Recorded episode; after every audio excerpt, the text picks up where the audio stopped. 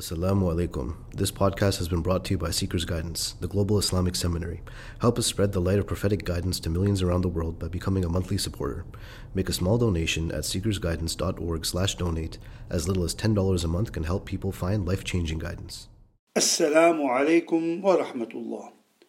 While we are confined in this unusual lockdown, it is important not to be neglectful of ourselves nor to become too self-absorbed. This is the time for us to reclaim ourselves by becoming inner directed, looking inwardly, delving into our inner selves, and perhaps to chart the direction we need to take when we eventually emerge from the trial of this pandemic.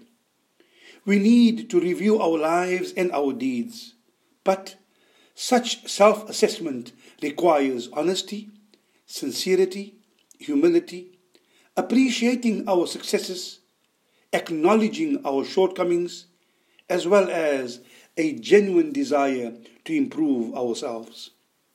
This also entails acknowledging our physical requirements without overlooking the reality of our spiritual needs, so that we could find the confidence in ourselves to embrace a life which we may have lacked before, so that we may find self worth within ourselves without trying to look for our worth in the eyes of others.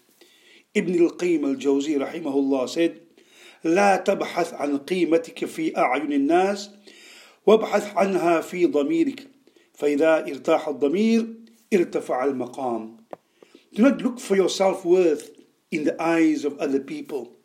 Look for your worth from within your own selves if your consciousness is at peace, then you will ascend higher and higher. Shukran. Alaikum wa rahmatullahi ta'ala barakatuh. Thank you for listening. This podcast was brought to you by SeekersGuidance, the Global Islamic Seminary.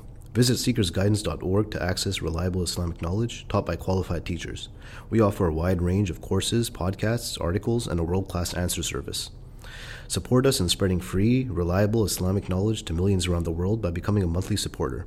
Visit seekersguidance.org slash donate and make a small monthly commitment today. Our beloved Prophet, peace and blessings be upon him, said, Whoever guides someone to goodness will have a similar reward. So don't forget to share this podcast and spread prophetic guidance.